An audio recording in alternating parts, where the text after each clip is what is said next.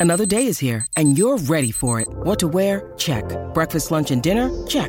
Planning for what's next and how to save for it? That's where Bank of America can help. For your financial to dos, Bank of America has experts ready to help get you closer to your goals. Get started at one of our local financial centers or 24-7 in our mobile banking app. Find a location near you at bankofamerica.com slash talk to us. What would you like the power to do? Mobile banking requires downloading the app and is only available for select devices. Message and data rates may apply. Bank of America and a member FDIC. Come leggere e interpretare un bilancio aziendale. La Finanza Amichevole, il podcast che semplifica il concetto ostico della finanza per renderlo alla portata di tutti, curato e realizzato da Alessandro Fatichi.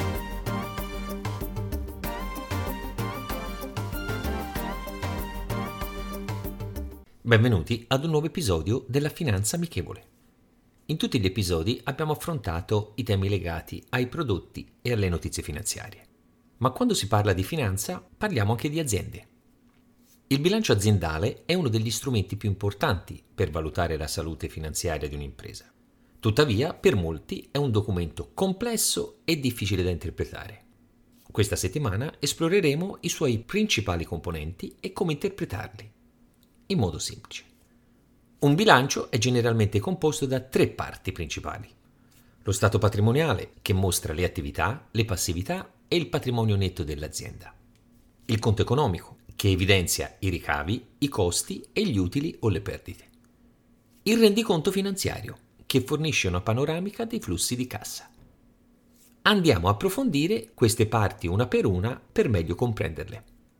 Per quanto riguarda lo stato patrimoniale, iniziamo dalle attività le quali sono divise in attività correnti, che possono essere convertite in contanti entro un anno, ad esempio crediti o scorte. Attività immobilizzate, ovvero attività a lungo termine come immobili o macchinari. Spostandoci alle passività, essi si distinguono tra passività correnti, cioè debiti a breve termine, esempio verso fornitori oppure debiti bancari, e passività a lungo termine, cioè debiti a lungo termine come possono essere mutui o finanziamenti. Poi c'è il patrimonio netto che rappresenta la differenza tra attività e passività dell'azienda e indica il suo valore complessivo. Passiamo al conto economico. Quando lo leggiamo vedremo dati come i ricavi, cioè le entrate generate dall'attività principale dell'azienda, i costi, ovvero le spese sostenute per generare i ricavi, la differenza tra i ricavi e i costi. A seconda di quale dei due valori è maggiore, parleremo di utili o di perdite. L'ultimo aspetto da considerare, ma non il meno importante, è il rendiconto finanziario.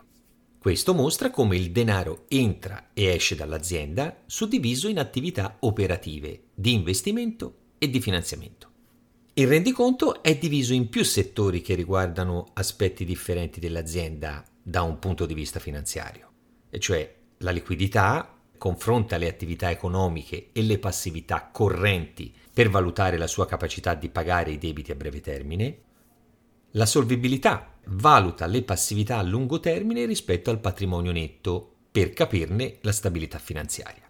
La redditività esamina il rapporto tra utili e ricavi per valutare l'efficienza operativa. Infine i flussi di cassa la ricostruzione dei flussi monetari, cioè la differenza tra le entrate e le uscite monetarie, per definire la generazione di cassa e di conseguenza l'attribuzione di tali flussi ai soci. Un flusso di cassa positivo dall'attività operativa è generalmente un segno di salute finanziaria. Ho cercato di spiegarlo in modo veloce e semplice.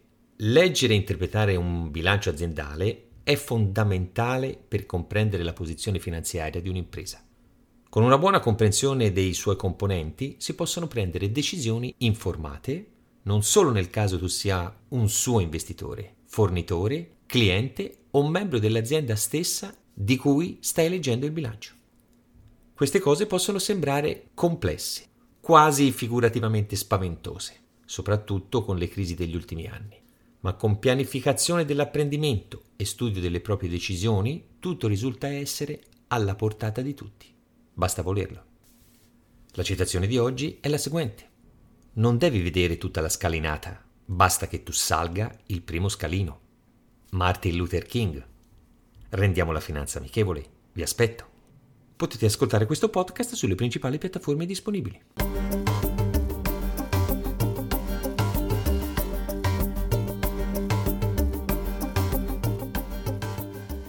I'm Sandra, and I'm just the professional your small business was looking for. But you didn't hire me because you didn't use LinkedIn jobs. LinkedIn has professionals you can't find anywhere else, including those who aren't actively looking for a new job but might be open to the perfect role, like me. In a given month, over 70% of LinkedIn users don't visit other leading job sites. So if you're not looking on LinkedIn, you'll miss out on great candidates like Sandra. Start hiring professionals like a professional. Post your free job on linkedin.com/spoken today.